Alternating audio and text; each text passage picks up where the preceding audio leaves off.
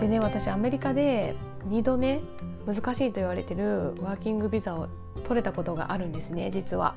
でもその時もね私はねあすごい引き寄せたみたいな感じでそれはね自分が何かをしてたからじゃなくってあたまたまね私はやっぱりその世界一スピリチュアルな島って言われるハワイに住んでて、まあ、やっぱり周りにもねそういったスピリチュアルな方が多かったんですよね。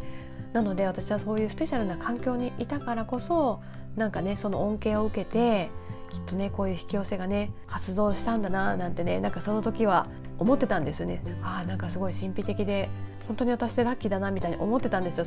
でも今ねこの本当のね引き寄せの仕組みを知ってからはあそう言われてみれば全然その理性的にねその時の自分のね行動をね分析したことはなかったんですけどよくよく考えたら当時もね本当のね引き寄せの仕組みに従って自分ってちゃんと行動してたからこそそのね難しいって言われるビザもね2度もねこう取得することができたんだなっていうことがね腑に落ちたんですよね。以前に私がそのアメリカのワーキングビザを取得できた時のねお話をしてるので、まあ、そのエピソードもね概要欄に貼っておくのでもし興味がある方は聞いてほしいんですけどそう言われてみたら当時はねもうすごく本当にハワイが大好きでできるだけねハワイに長く住みたいという思いでね自分にできる限りの努力をしてたなって本当に思います。まあ、私の1度目のビザはたまたま学校のね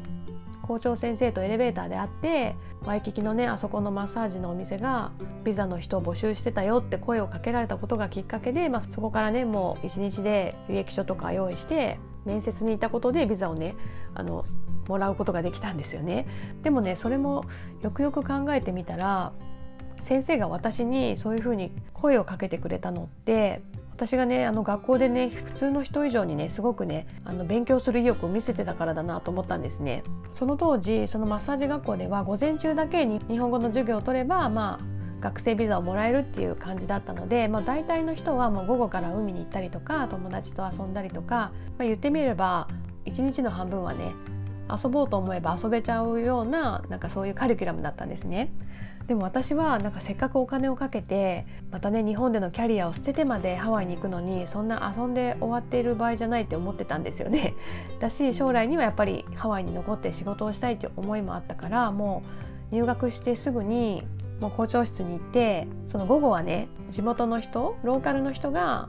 英語で授業を取るクラスがあったのでそこで先生にお願いしてまあ、もちろんね有料でもいいので午後のね英語の授業を取らせてもらえませんかって直談判したんですよね。そしたらもしねローカルのお店に働いても英語でもその解剖学だったりとか病理学だったりそういった知識をしっかりと英語でね学んでおけば海外のクライアントさんにもしっかり対応できるなと思ったし、まあ、逆にねやっぱりハワイは日本の観光客の方も多いので日本語でもねそうやって同じ内容を学べるからなんかすごい相乗効果でね2つ学べればいいなと思ってまあ、ダメ元で先生に聞いたんですよね。でそしたら「ああなたはそんなすごく学ぶ意欲がありますね」みたいな感じで「まあいいですよ別に同じ料金で2つね授業を取ってもらってもいいですよでもあなたせっかくハワイに来たのにいいんですか？一日中学校にいることになりますよ」って言われて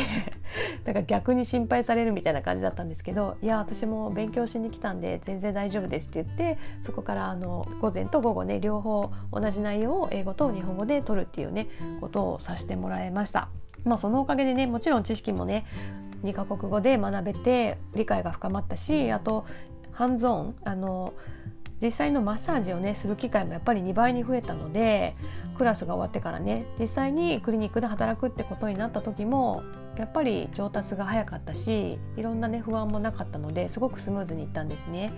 でそのクリニックで実習生としてね働く間も、まあ、もちろん真面目に言ってましたし、まあ、校長先生ともね顔合わせるたびにその後どうですか？みたいな話とかもねさせてもらったりとか、まあ、やっぱりその先生にとっては印象に残って覚えてもらってたんですね。この人は本当にハワイに住みたいんだなとか本当にマッサージをね真剣に学んでるんだなっていうのが伝わってたのでそのねビザの話があった時も他の人にはもしかしたら言ってなかったかもしれないけど、まあ、私の顔を見た時にねあそういえばこの人はハワイに住みたいって言ってた人だな仕事をしたいなって言ってたなっていうのでその一言がもらえたと思うんですよね。なのでやっぱりその私の中でそのハワイにできるだけ長く住むハワイでマッサージの仕事をするっていう夢を明確に決めた上でまあ、いろんなね成功している先輩にどうやってそのビザを取ったんですかって聞いたりとかでそこで聞いたね方法は全部実践してたし、まあ、いろんな人にそうやって私はハワイに住みたいんだ私はハワイで仕事をしたいんだっていうことをね公言していろいろなね活動をしてたので、まあ、やっぱりそのおかげで実を結んだのかなって思うんですよね。